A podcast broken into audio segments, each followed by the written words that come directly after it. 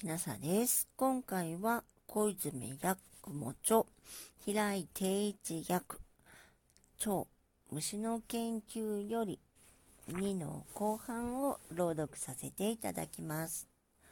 玄宗皇帝の御代には、宮中には幾百千という美しい官女がいた。あんまり大勢いるものだから、中で誰が一番愛らしいか決めることが難しい。そこでその美人たちを一堂に集めて、その中へお前を回せて、お前がその人のかんざしに止まった人を皇帝のお部屋へお召しになることにした。その時分は皇后は二人あってはならないことになっていた。これは良い掟であったが、玄宗皇帝はお前ゆえに国に大変な災いを招かれたのだ。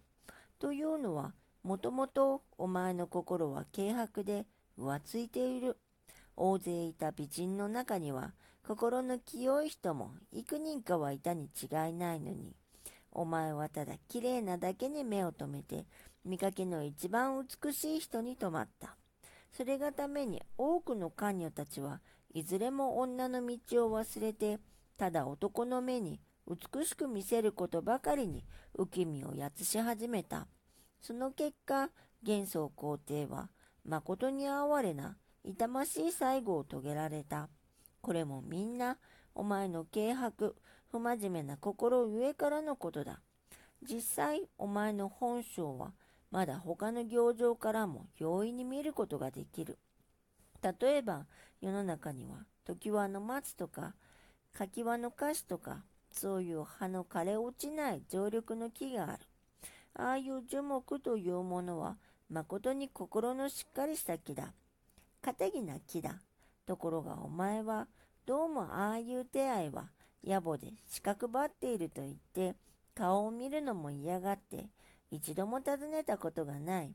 桜だの、街道だの、芍薬だの、木原だの、そういうもののところへばかりよく行くが、そういう連中は花の様子がいいものだから、それでお前は好きなのだ。それもただ相手を嬉しがらせるだけのことで他に能はない。私に言わせれば、こういう行いは誠にどうも不埒千万だと言いたいところだ。なるほど、そういう木はきれいな花はつける。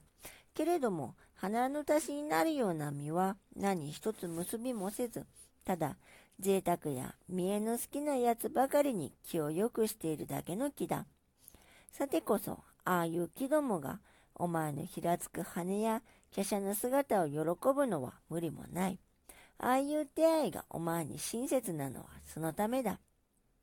さて、陽春のこの季節に、お前は金持ちの庭を舞い歩いたり、満開の桜の小道をさまよったりしながら、こんな独り言を言っている。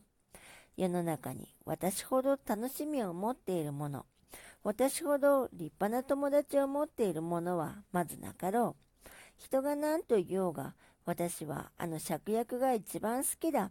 それからあの黄金色のバラは私の可愛い思い物さ。あいつの言うことなら、どんなことでもうんうんと聞いてやることにしよう。それが私の沽券だし、また楽しみでもあるからな。しかし、花の咲き満る美しい期間というものは、ごくもう短いものだ。花は時期にしおれて散ってしまう。やがて夏の暑い頃になれば、青葉ばかりになる。そのうちに秋風が吹いて、その葉も、パラリパラリと雨のように落ちる。その時、お前の運命は、頼む木のもとに雨降るとことわざにもある通りの、不幸な人の運命と同じになってしまうだろう。そのはずだ。お前は、お前の昔の友達、ネキリムシや地虫を探して、どうか昔の穴へ帰らせてくれと言って頼むだろう。ところが、お前は今では、体に羽が生えているから、その羽のために昔の穴へ入ることができない。そうなると、天にも地にもどこにもお前は身を隠すことができない。